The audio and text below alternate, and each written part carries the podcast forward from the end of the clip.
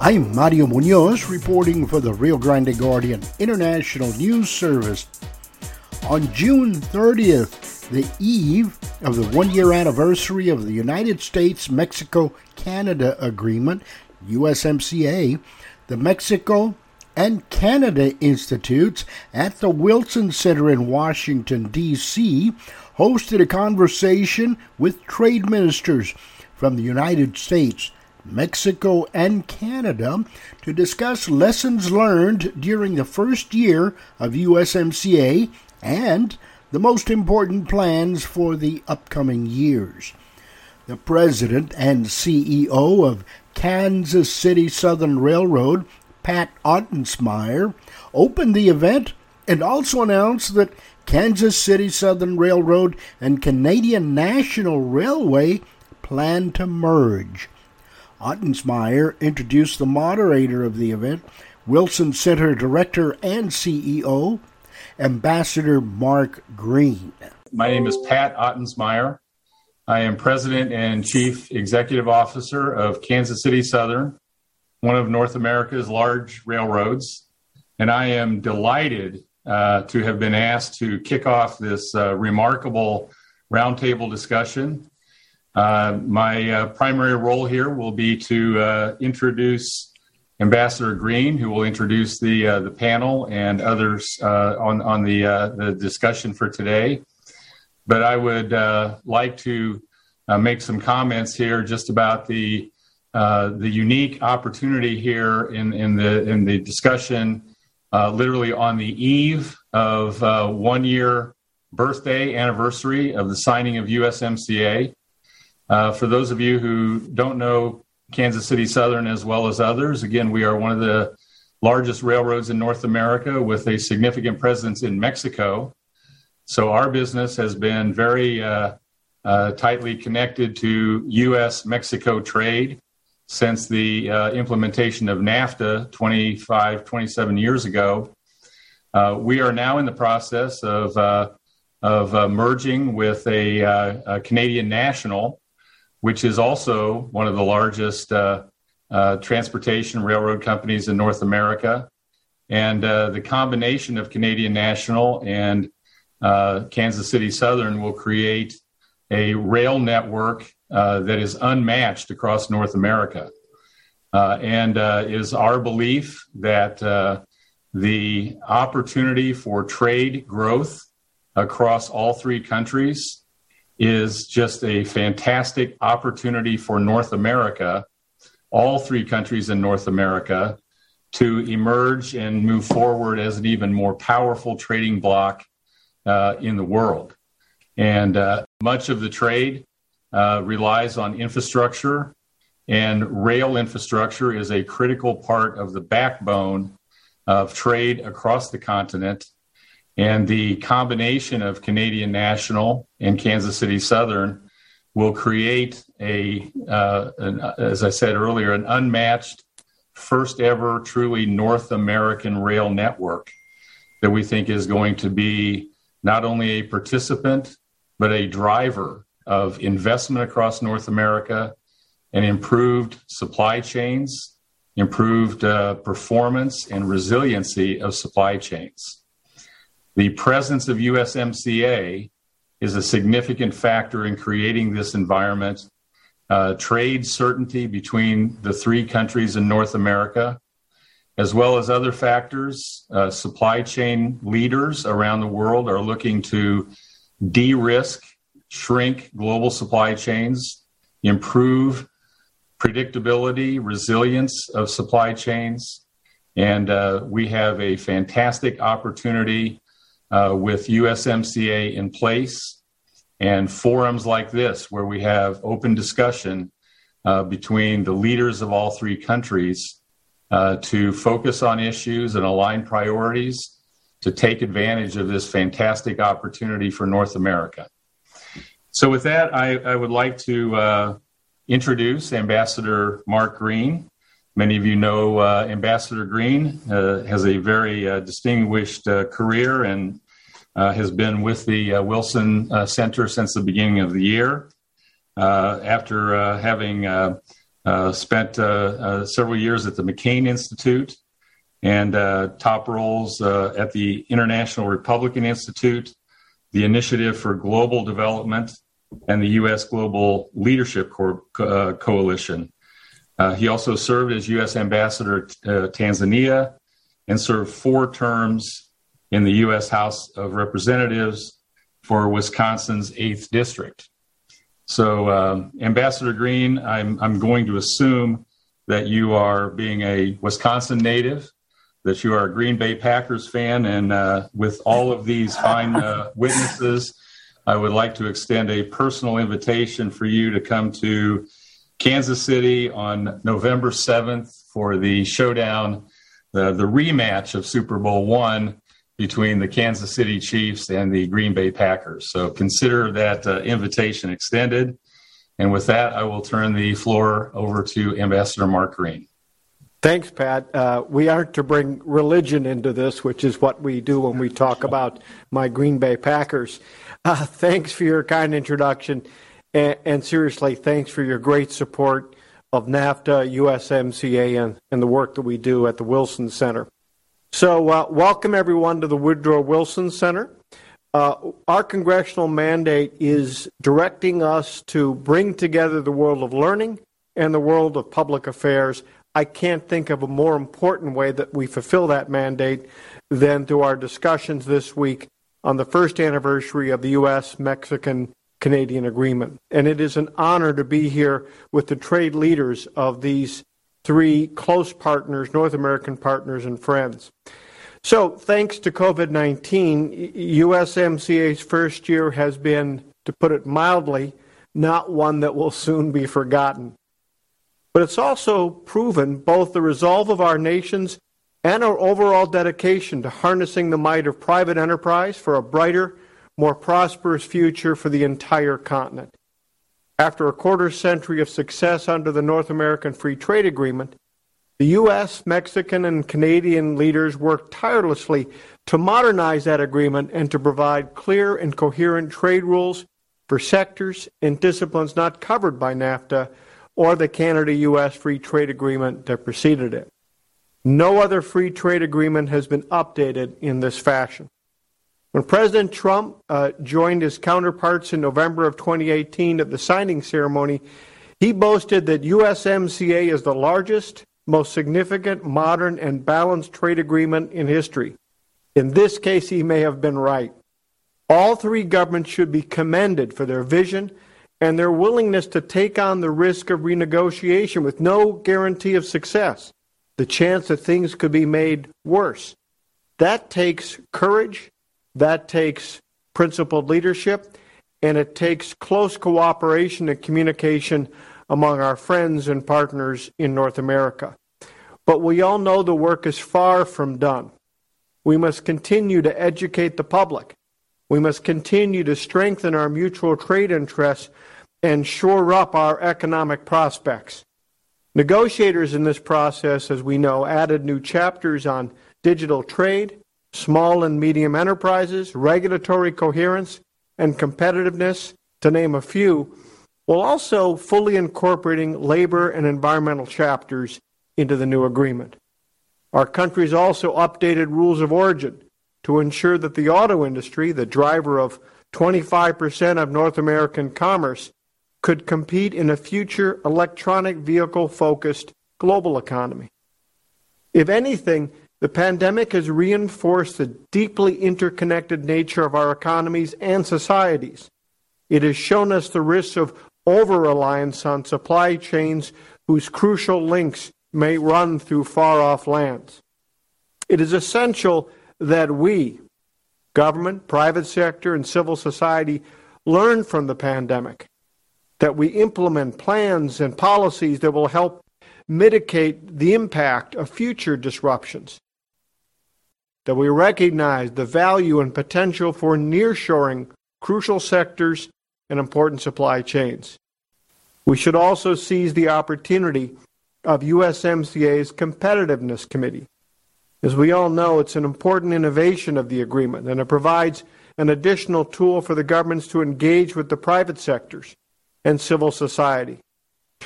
Earlier this week, we had the opportunity to hear from three business groups about their vision for the committee. And the Wilson Center is eager to support the committee through our scholarship and convening power. Our Canada and Mexico institutes have held over 15 events and published numerous papers about USMCA and the opportunities for enhanced cooperation and commerce within North America. Many of the events and publications occurred under the umbrella of our USMCA working group, which we established about a year ago and about which you will hear more later on. That group brings together policymakers and stakeholders to discuss rules of origin, workforce development, energy, border management, and travel and tourism, among others. It will continue during the agreement's second year to convene and discuss additional chapters and sector discussions in areas like agriculture, financial services, small and medium enterprises, and the digital economy. In doing so, we hope to provide the three governments with actionable recommendations to support rapid resolution of problems and agile responses to opportunities to again enhance the economy of no one of us, but all three of us, and in fact, the entire hemisphere. So, enough from me. Let's get on to today's important discussion. I am delighted to have the honor to moderate a virtual fireside chat with North America's trade ministers to commemorate USMCA's first birthday. I will invite each of the ministers to make brief opening remarks, and then we'll engage in a conversation about USMCA's achievements, challenges, and potential. First, we will hear from Ambassador Katherine Tai. She is the 19th U.S. Trade Representative, serving as the principal trade advisor, negotiator, and spokesperson on U.S. trade policy. She previously served as the Chief Trade Counsel and Trade Subcommittee Staff Director for the House Ways and Means Committee, where she played a pivotal role in shaping U.S. trade law, including the U.S. Mexico Canada Agreement. Ambassador, I'm turning it over to you for some comments. Thank you so much, Ambassador Green, for those uh, kind words uh, and the warm introduction. And thank you to the Wilson Center for hosting today's event. It is wonderful to join my friend Secretary Clouthier and Minister Ng as well. I've enjoyed getting to know both of you in our early conversations. It has been a busy month for the Biden Harris administration on the world stage. At the beginning of the month, Vice President Harris visited Guatemala and Mexico, and a few weeks ago, I joined President Biden in Brussels, where we highlighted the importance of the transatlantic relationship. And tomorrow marks the one year anniversary of the entry into force of the United States Mexico Canada Agreement. This important milestone offers us an opportunity to reflect on the importance of our partnership and commit to advancing a positive economic agenda that lifts up workers and communities in all of our countries.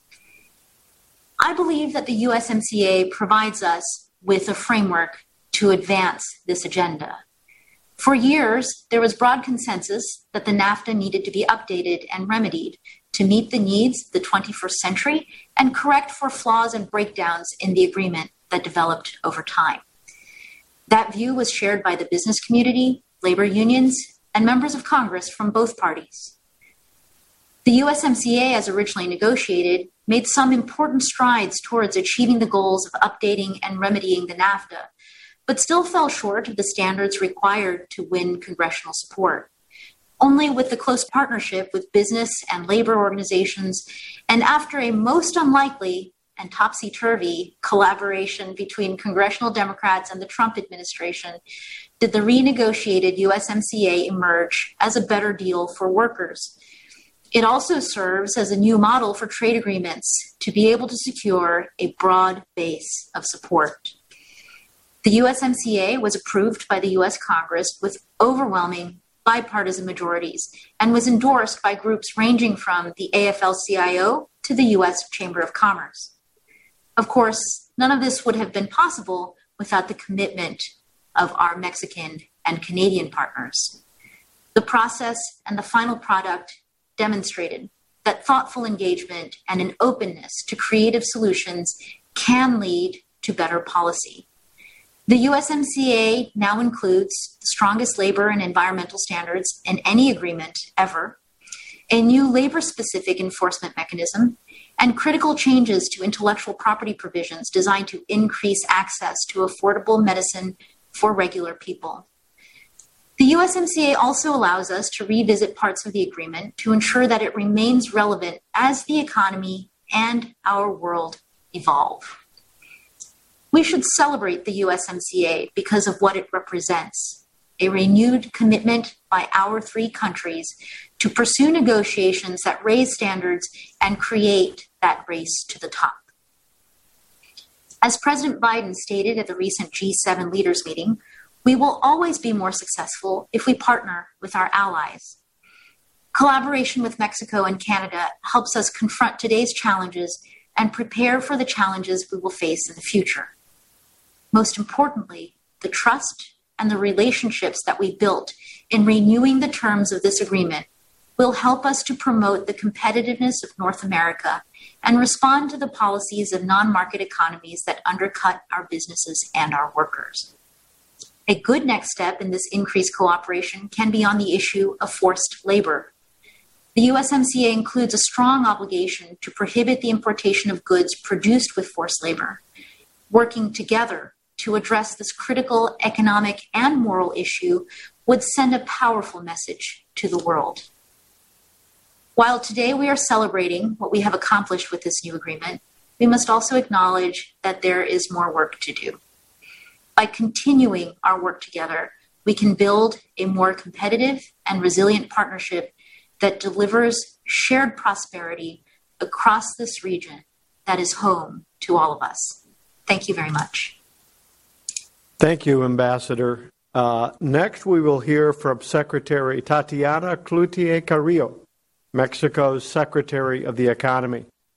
Secretary Clouthier has spent 12 years working on public policy on the state and municipal level, including as a congresswoman in Mexico's lower house twice. Secretary Clouthier, over to you for some comments. Muy buenos días, buenas tardes. Me da muchísimo Good morning, good evening. I'm very pleased to be with you. I want to thank Wilson Center for allowing us to share. We are just about to celebrate the first anniversary of the entering into force of USMCA. I want to thank the presence of the ambassador, our um, uh, moderator, Mr. Patrick, and the representatives of Helen Reddy and Richard Field. Thank you very much for being with us and my colleagues and work uh, colleagues that we have worked a lot because some I uh, took office uh, this year, but we were working together, reviewing all the works in the 11 committees that showed all the progress made in U.S. MCA. For me, this was very important and to listen about the challenges we have. And as Katherine Tai said, we have a lot of work to do and as nations. However, this treaty that have been modernized up to par compared to the world, we are able to face the new challenges. And during COVID, through it was a very important mechanism that strengthened, as you said before, the commerce was strengthened in some way, and this partnership helped the three countries to face challenges in a different way. I want to make three comments. Those are the three R's. One of them is the trade reactivation. The other one is economic recovery and the restructuring of value chain. For Mexico, having uh, the celebration of the first anniversary, the commercial environment has allowed a more active dynamism, uh, faster despite the pandemic, I should say that, and allowed Mexico to be positioned as the main commercial partner of the U.S. and the third commercial partner of Canada. Mexico has been uh, consolidated, having today $51 billion in 2020 uh, with uh, the U.S., and it maintained as an important provider of food to the U.S., where with access to a healthy and more varied diet, our products uh, were able to be sent to the U.S. through this uh, treaty. Also, the USMCA has been a powerful engine of economic recovery in North America. And despite the pandemic, uh, the, we were able to face economic consequences, and Mexico is positioned in ninth place among the countries that, refu- that received major in foreign investment flows. And this has to do with this USMCA treaty. And for us, I think that we should highlight that uh, USMCA helped our investments with Canada and the US were uh, strengthened. The confidence of this uh, USMCA mechanism was welcome worldwide, but also by investors and our colleagues and workers in the country. The restructuring of supply chain, thanks to USMCA, also were tested during the pandemic. Well, part of what we have done uh, up to date is to share with our counterparties, especially a study uh, uh, by Alonso de Gortari that indicates that the manufacturing imports that U.S. Uh, performs from Mexico integrate a 30% U.S. content, and we have sent to the administration of President Biden and Canada, highlighting the strengthening of the value chains to overcome or as a region to overcome, as Katherine said, as if we work as allies to have a front, common front, we can thrive. We want to thank how this renewed uh, USMCA have taken Mexico uh, to the core of the agenda of the President Lopez Obrador agenda. During his campaign, he mentioned the importance of strengthening the work and having more competitive salaries for workers with important uh, labor conditions. And before the USMCA implementation, he carried out a very important labor reform. I was a congresswoman when this reform was approved. And in some way, uh, we, for the USMCA, we moved to another stage with a very well drawn roadmap and also to have a union liberty and the workers will have all the necessary information for the commitments in the labor uh, agreements. In this sense, USMCA is really important in Articles 23 and Annex 23A that will allow to contribute to the efforts of an inclusive development thanks to the crucial pillars that are the improvement of labor conditions and better salaries. We have worked hand in hand with the private sector and workers, women and men, that will be ready to carry out implementation and to receive the benefits of the reform. Uh, also, we have carried out reforms to improve minimum wages and to improve the, uh, scam, the scheme of uh, uh, profit distribution. And the free trade agreement has been really significant. Thank you very much. Thank you, uh, Madam Secretary. That's that's very helpful and uh, a lot for us to take from that. So I'd like to turn next to the Honorable Mary Ng the Canadian Minister of Small Business, Export Promotion, and International Trade. She emigrated from Hong Kong to Canada with her family, so she knows well the importance of international relationships and economic opportunity. She knows well the struggle uh, uh, and eventual success of immigrants to a new country and the important role that economic growth plays in that. Uh, um, uh, Madam uh, Minister, please, uh, a few words from you. Well, thank you so very much. good afternoon, everyone. Bon après-midi et toutes et toutes.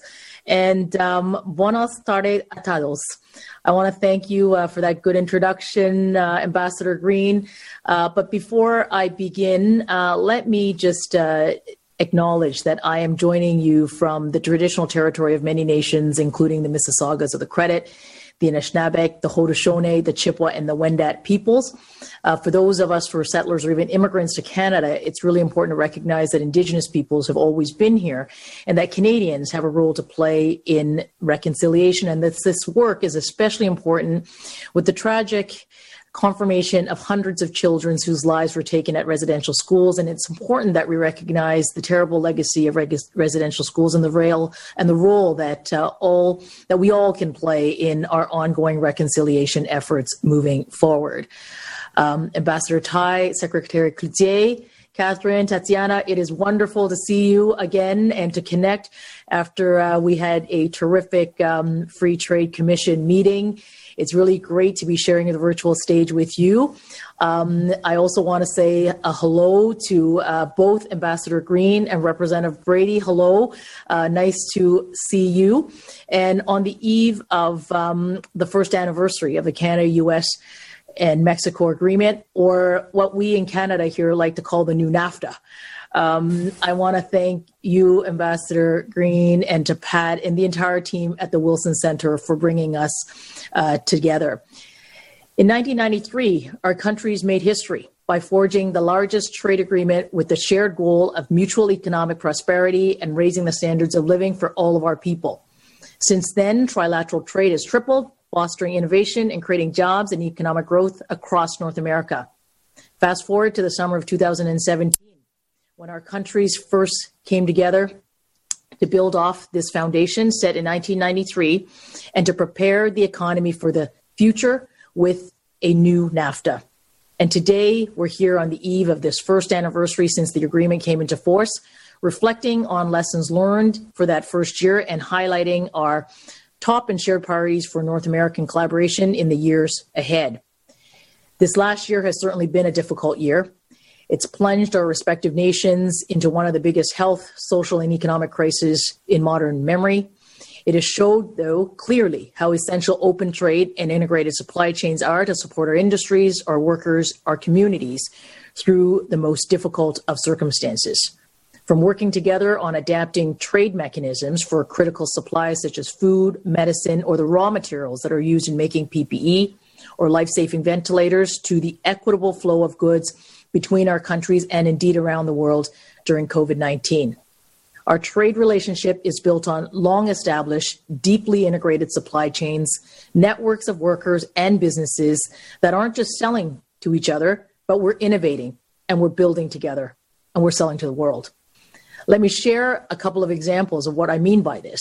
Let's start with Biodefense Indoor Air Protection System. It's a transcontinental partnership between a Houston based company um, Integrated Viral Protection in the United States, Dust Free, a Canadian engineering uh, company uh, in uh, CPR, and Mexico's Instalaciones y Especialidades Metálicas.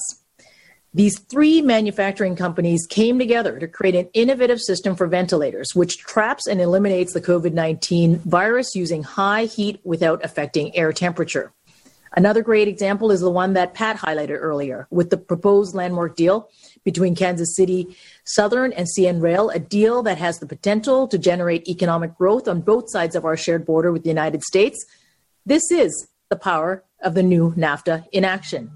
The reliability and stability of our trade agreement is what allowed businesses like these ones and their hardworking employees to innovate and adapt through challenging times. Moving forward, our trade relationship will be crucial to supporting them as they recover, grow, create jobs for our shared recovery, strengthening our North American competitiveness.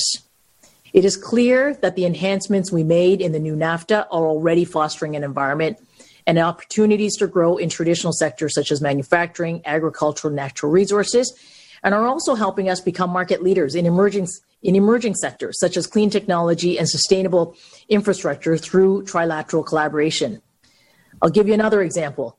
Take our Montreal's WSP. It's a world leading engineering consulting firm that helped the Dell Children's Medical Center in Austin, Texas become the world's first hospital to earn platinum LEED accreditation for sustainability. WSP reduced net energy use by 40% by creating a design that optimizes heat recovery, ventilation, lighting, and the use of daylight. By modernizing North American rules of trade and simplifying trade processes, our businesses are better able to meet the most pressing challenges of our time, from the pandemic to climate change. Our renewed commitment to the automobile to the automobile industry in CUSMA is an excellent example of this. By working together under this new agreement, we're incentivizing North American production of zero emission vehicles and turning our countries into global leaders in the clean energy vehicle market. This is about strengthening our long term competitiveness, generating sustainable growth, and creating good jobs across our countries. In closing, I would like to underscore, underscore something of vital importance. By working hard in each of our countries to implement the new NAFTA, we're sending a strong signal to our people, our businesses, our communities, and our investors. It is a message about our renewed commitment to the trilateral economic partnership, one that protects workers, supports small businesses, creates opportunities for underrepresented groups, and contributes to a more sustainable and inclusive future. And I know as Canada, the United States, and Mexico continue to work together, we will recover from COVID 19. We will lead the world in a greener, safer, and more competitive economic recovery. Thank you so much. Merci. Gracias. Mr. Ng, thank you uh, so much. And, and each of you have highlighted some of the great innovations that are at the heart of USMCA. Uh, but as we began, this obviously came into force during a challenging time for all three economies given the pandemic. Uh, what steps remain in implementation, and what do you see as the timeline for completing those steps? And if I can begin with you, Ambassador Tai, how, do you see implementation and the necessary steps ahead? Well, thank you so much. And it uh, really is uh, a joy and delight to be reunited with um, uh, Secretary Clouthier, um, Minister Ng, uh, again uh, in, in two dimensions. We did spend quite a bit of time with each other back in April for the Free Trade Commission. And I want to note at the start of um, this, this session um, that we were very proud um, to be representing these three countries as women.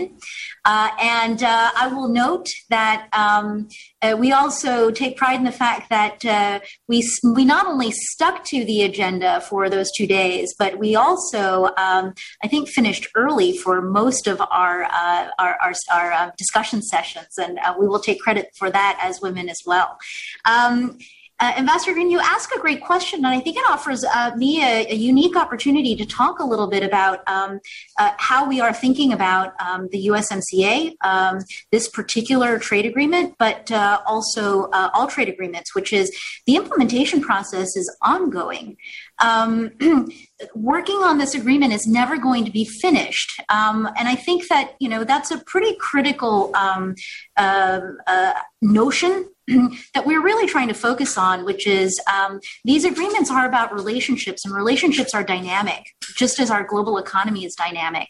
And um, uh, the way that we interact with each other, uh, the mechanisms that we have for cooperation, uh, for building together, but also for managing um, our frictions, um, is an ongoing process. So, from my perspective, um, uh, yes, uh, the pandemic has been a has been a real curveball. Uh, but we are here for each other. Uh, that is the purpose of the USMCA, and we will continue to implement it um, uh, through its lifetime. Uh, Minister Ng or Secretary Clouthier, do you have anything you'd like to add in terms of the path for implementation? If not, why don't I um, uh, pick up where we just left off? Because it, uh, as you said, in many ways, this is a process, not a single agreement. And there's a path ahead, not just in implementation, but in looking for ways to advance trade. Uh, as important as this agreement is, and as beneficial as it is, I think we all recognize that the politics of trade are difficult. They're often difficult for domestic constituencies. Um, how do you advance the cause of trade in your own countries? And how do you help to convince uh, Mexicans, Canadians, and Americans that free trade is something that should continue to be pursued? Secretary Clouthier, if I can begin with you, perhaps? Yes, of course.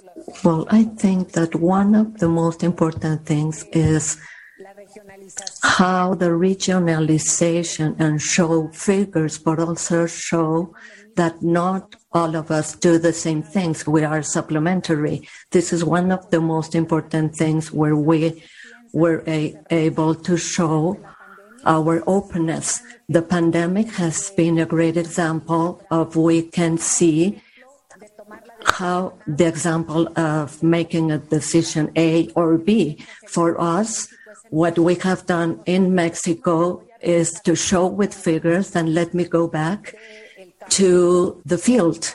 Well, all the agricultural products that we, despite the pandemic, because we maintained people working in the field by respecting the protocols and complying with the terms and labor affairs has been fundamental, and this is part of the producers and workers that when they want to do, they can do it. And we have demonstrated that we were capable of doing this in a respectful way with the agreements we have. So in this way, for us, and this, we discussed this when the voices say that we want to protect ourselves or to close ourselves, but we did the opposite. If we uh, show figures as partners, despite the pandemic, the supply chain and the resilience shown through the supply chains, and not to close the borders and to have synergies to facilitate things, well, uh, this gave results. We were supplementary, as Mary said, with some products, but the pharmaceutical part, the aerospatial part were the spaces where they show the need to demonstrate the strength as a region and having the USMCA as a mechanism to face the pandemic. And we have said this with, to investors and workers when we have when we are capable of seeing the great opportunities instead of closing ourselves because we are afraid and we think to protect our own things, we uh, see this in a different way. I want to uh, show you an example the USMCA in Chapter 23, instead of saying that we we were stri- uh, striving this to strengthen the labor reform, but with the ones that have made more progress for historical reasons, like our counterparts, and they were accompanying us uh, by seeing us, and this allowed us so our workers and companies to say this is the right path that we should take instead of closing ourselves. And also, uh, women and SMEs uh, to export in hard times. So what we have said is that we have a big region where we can strengthen ourselves. Don't be afraid. Fear paralyzes and we have less ox- oxygen in our head if we have fear. Thank you very much.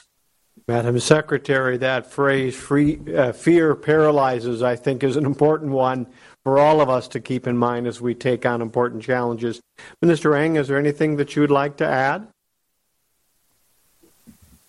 Well, I would agree with uh, both Katherine and Tatiana. Um, I think that uh, what underscores um, the opportunities for us is what we do domestically to um, support our businesses and our workers as best as we can.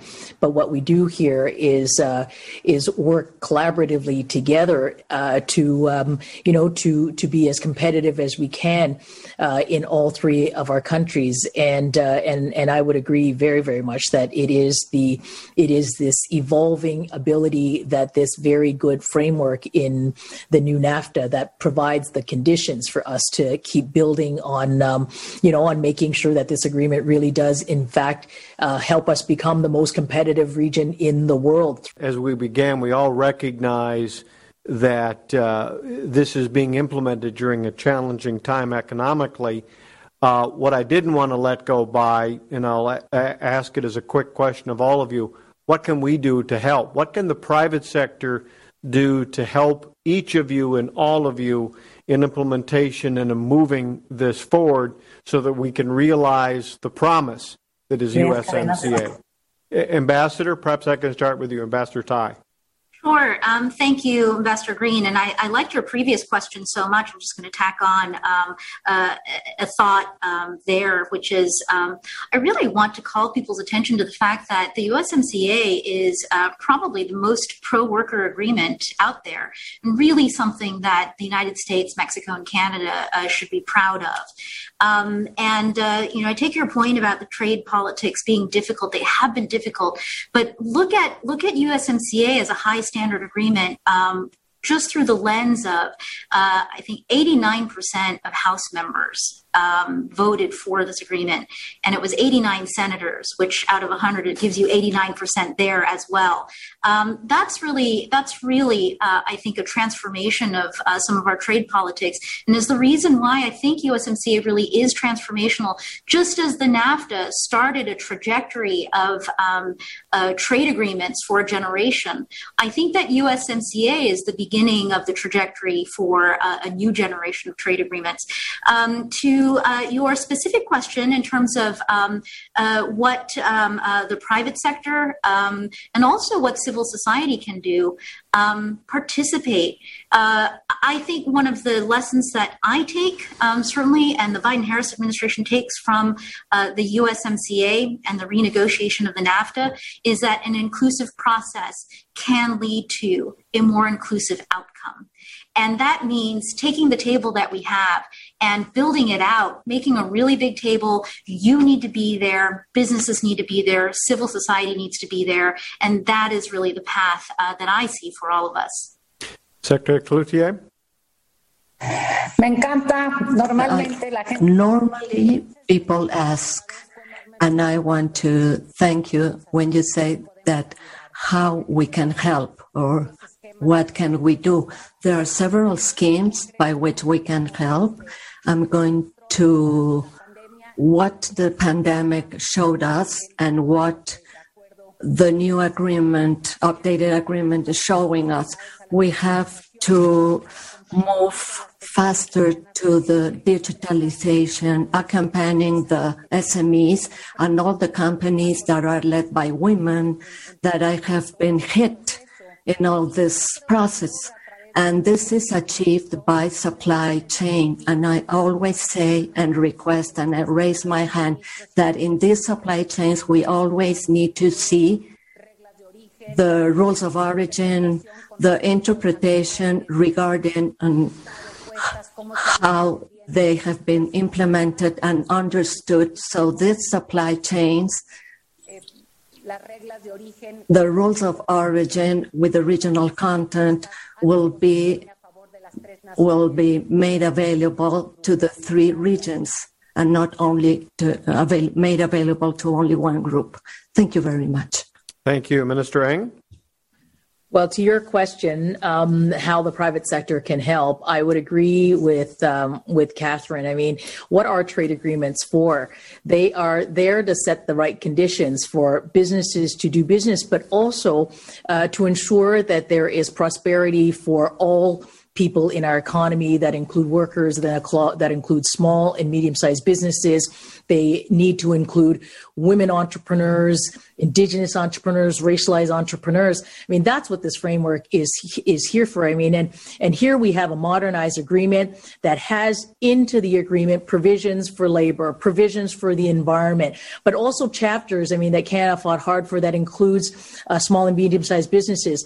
Trade agreements work when the benefits of trade, when the economic job growth accrue to all people in our, you know, in our respective economies. So I think this is absolutely um, uh, very, very important that we continue to do our work trilaterally, but we also, um, you know, have in front of us, um, you know, how we as uh, as as in North America be leaders and uh, and tackle issues like climate change. I mean, when you look at uh, the rules of origin enhancements under this agreement, it's incentivizing domestic production um, that's going to create good well paying jobs for workers in our countries, in all three of our countries. It's going to drive North American uh, innovation and put high standards in manufacturing.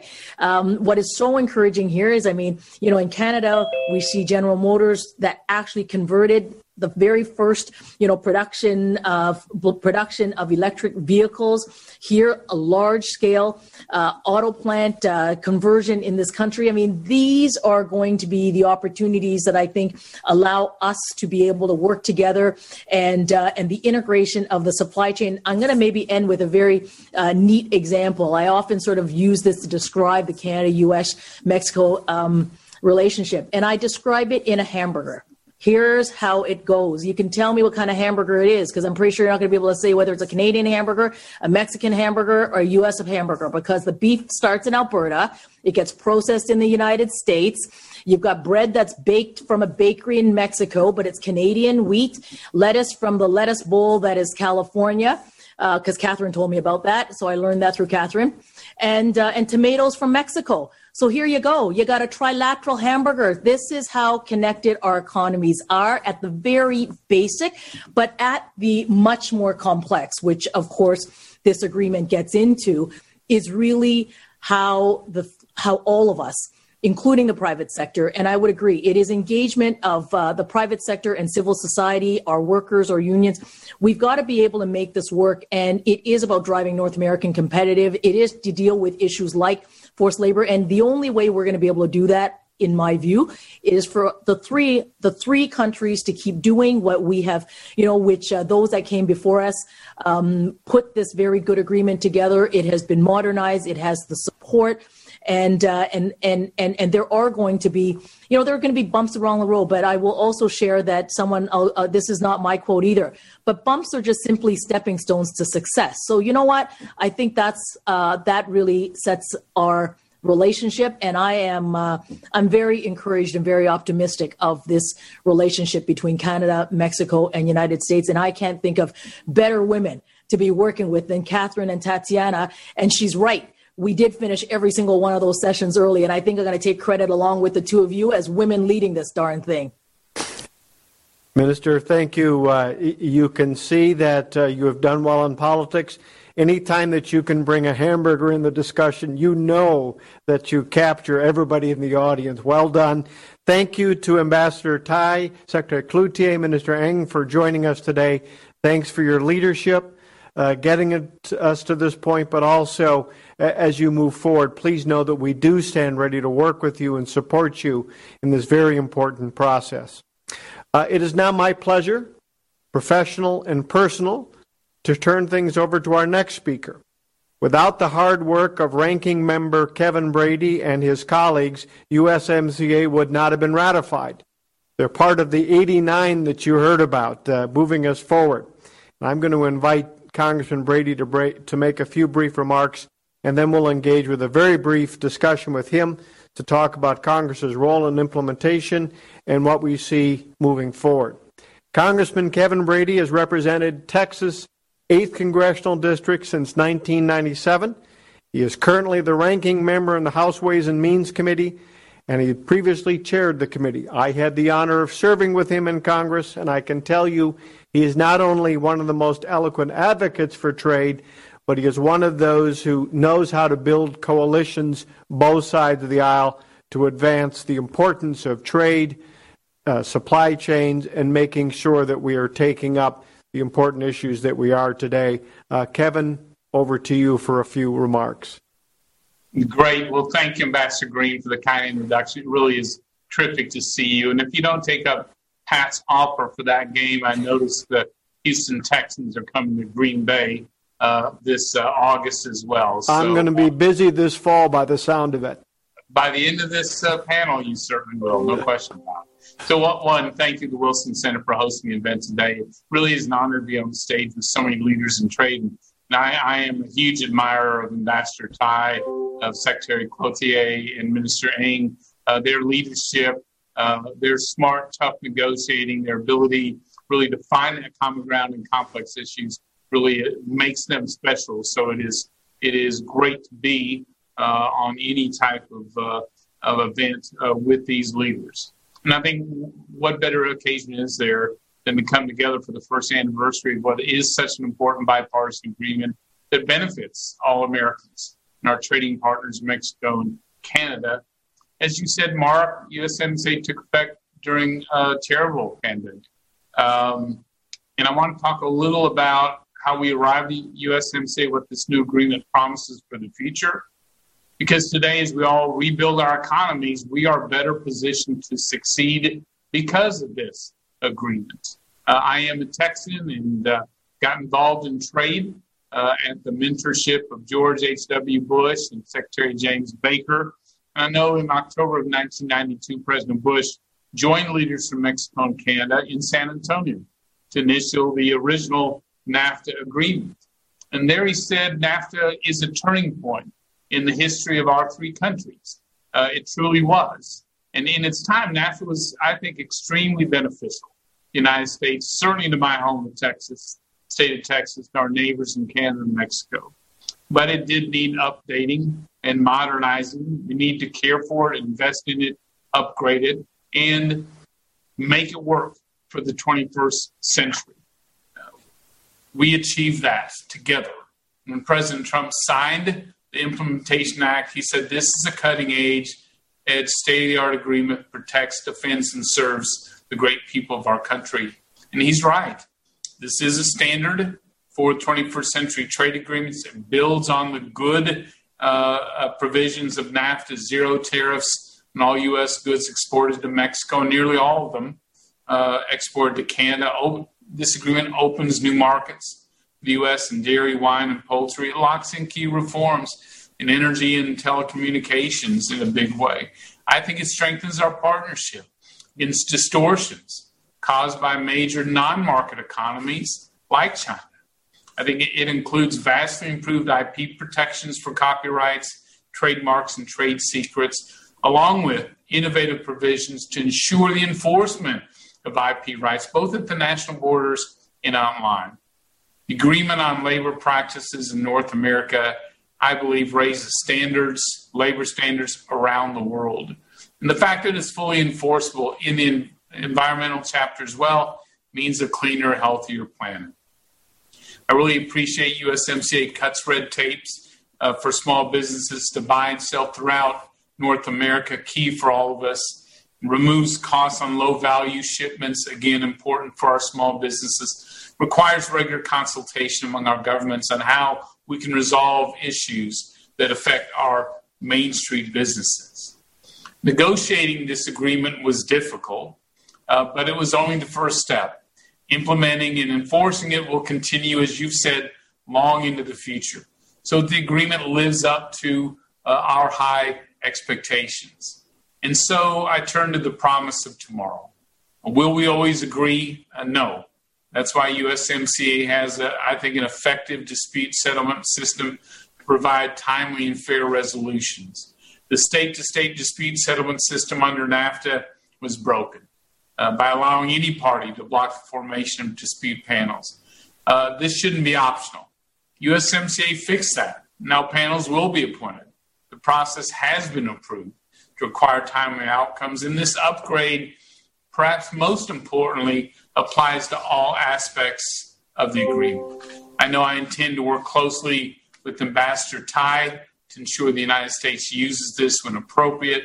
And I think just because the attitude and the approach that that all three of our trade leaders in the respective countries bring to the table, I think the success of this trade partnership for all parties depends on how effectively we protect our rights and work through these disputes. I know we have raised, obviously, from the U.S. Uh, approach the treatment of dairy products in Canada, biotech, ag products, and investors in energy in Mexico. Uh, our other our part our partners uh, have issues to raise as well. And I think there, while there are challenges, you know, I'm optimistic uh, because of this agreement. We can work through this in a way that affirms rigorous enforcement, uh, but uh, in a way that moves all three countries forward. Ambassador Tai has shown she finds these tools useful. I'm confident Minister Ng and Secretary Clouthier also will do so when they believe it's appropriate. And at the end of the day, the 21st century upgrades reduce friction in trade.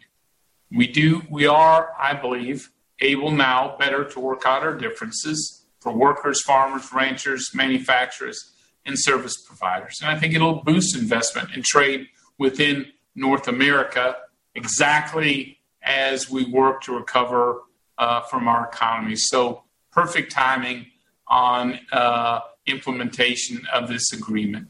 I know all of us, Mark, want to help those who were hit hardest by the pandemic return our, our neighbors and communities and families to prosperity and, and good health as quickly as we can. To do that, I think uh, USMCA helps us provide more stronger, more resilient supply chains. More resources in North America mean we can buy and produce more goods, especially key crucial medical products, medicines, supplies, and the ingredients to produce them. Uh, our economy and I think our health depend on our medical independence from China in these uh, key areas. I think we all benefit from increased regional production of medical and pharmaceutical products. Uh, our crucial supply chains can be anchored in North America, running through our trading partners, uh, foremost with Canada and Mexico. I also think as was mentioned by our trade leaders, the passage of USMCA, and I credit to my counterpart, uh, Chairman Richie Neal, for a terrific work and leadership here in the House, but it laid the foundation for future bipartisan trade legislation. We are in some ways already building on this blueprint, but I hope we do more. And I know our counterparts in Canada are doing the same throughout the world.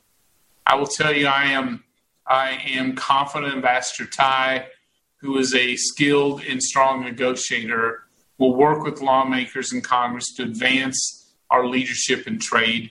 She knows what it takes bipartisanship, intense uh, consultation, and transparency. And after the historic uh, bipartisan support, Mark, uh, frankly, one I didn't think I'd live to see uh, in trade and I am very was very encouraged by this. I just am convinced we can work together to do more, um, and this will help us exit the pandemic crisis, um, frankly, stronger than we entered it. We do know, though, there is aggressive global competition for ag, goods, services, markets. When we compete on a level playing field, we win customers around the world. And together, because of this partnership, uh, we can still win when these trade challenges aren't fair, whether from China or elsewhere. We have to, as partners, continue to address massive unfair subsidies, dumping, IP theft, forced technology transfers, unscientific barriers to ag products, protectionist uh, restrictions on data transfer, so key to the future, and then localization measures of all sorts. These are all the challenges globally. I'm convinced USMCA shows us a better way with market principles, high standards, innovation and fair competition, and strong labor standards. I think USMCA challenges the world to embrace the future rather than a protectionist, isolationist past. So I'm convinced our modernized and deepened partnership will allow us to compete and win. Um, I will continue to urge the Biden administration to lead on trade in this world uh, with the bold new trade agreements throughout the world uh, that will set the standard and enhance trade going forward. I, I will close with this. I, I believe the future is bright under USMCA. One year is an important milestone to celebrate. I'm looking to so many more uh, in ways that will advance, you know, prosperity and opportunity for our three countries. With that, Ambassador, thank you again for having me here today. Uh, thank you, Kevin, and and uh, a wonderful optimistic uh, note. And I think in in some ways you answered the question I was going to ask, and that's uh, whether or not the challenges presented by the pandemic and the exposure uh, that it brought about in some of our critical supply chains sort of made the case for the importance of nearshoring and USMCA. Uh, I'll let you address that. Uh, I know your time is short, but let me take one step further. What are the prospects for taking USMCA and going a little bit south and not staying with North America, but, but heading south from there? What do you think? Yes, so a couple points. One, I think the opportunities for resilient, reliable supply chains, especially the lessons learned from COVID, they are right there in front of us. And uh, we'd be fools not to take advantage of uh, the partnerships we already have through USMCA and NAFTA to create uh, those resilient supply chains. It's a great opportunity for. Secondly, you may recall I was the point person for President Bush on the Central America Free Trade Agreement as well as work with Colombia and others. And I just believe there's great opportunities here. You know, I have, you know, worried a bit about the leftward uh, turn uh, from many of the countries that we've developed trade relationships. I would like closer ones with them. I think there's this, I think to your point that you're trying to make is, are there opportunities here uh, in our hemisphere that uh, are due a reset or a re-engagement? I think the answer to that is not yes, but hes, uh, uh, heck yes. And uh, and I would look forward to working with our trade partners to do that. I think there is support for that in Congress as well. Kevin, thank you. Thanks for your time. Thanks for your leadership. Uh, you still have a lot of work ahead of you. We will miss you, but we'll save that conversation for another time. I want to thank you. I want to thank all of our distinguished panelists for their participation today. It's been an excellent conversation and an uplifting one. I'm sure we've all come away with a deeper understanding of the impact and importance of USMCA, and, and again, I, I think what the possibilities are going forward. Before we close, I would like to turn it over to Ambassador Tony Wayne to provide a brief overview of the progress made by our USMCA working group, which he so ably chairs, and our plans for the coming year. Tony, over to you. Thanks, thanks very much, Mark, and thanks to everybody who participated today. Uh, as as Ambassador Green mentioned at the start, we've been very active over the past year. We held, held over 20 different events, public and private discussions of different aspects of USMCA and related North America cooperation. Uh, we put out about 20 papers also, which you can find on the websites of the Mexico and Canada Institutes here at the Wilson Center. I encourage you to visit them. And we intend to go forward over this next year with a continued series of public and private meetings. And one of the things we try to do is have a series of private discussions, which are off the record, not for attribution, and have uh, participants from all three countries, from the private sector, from government, uh, so people and civil society, so people can frankly talk through some of the difficult issues and some of the important opportunities. And then we complement that by having public discussions, putting out public papers um, that are open to a much broader audience. But we look forward to all of you participating as we go forward, and please let us know if you are interested in participating.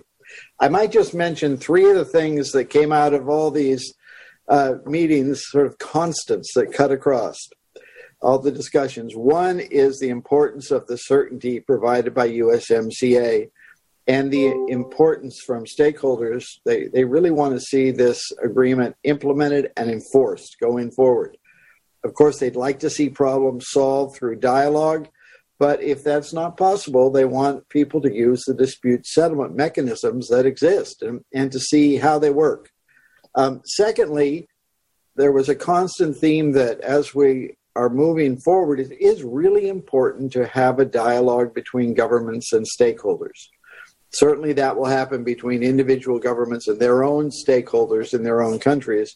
But the people we talked with said there's a real enriching possibility if you can do this in the trilateral context or if it's a question of borders in the northern or southern borders, that there's a lot that can be gained from inv- inviting stakeholders to participate. You build support for the process and you get really good ideas.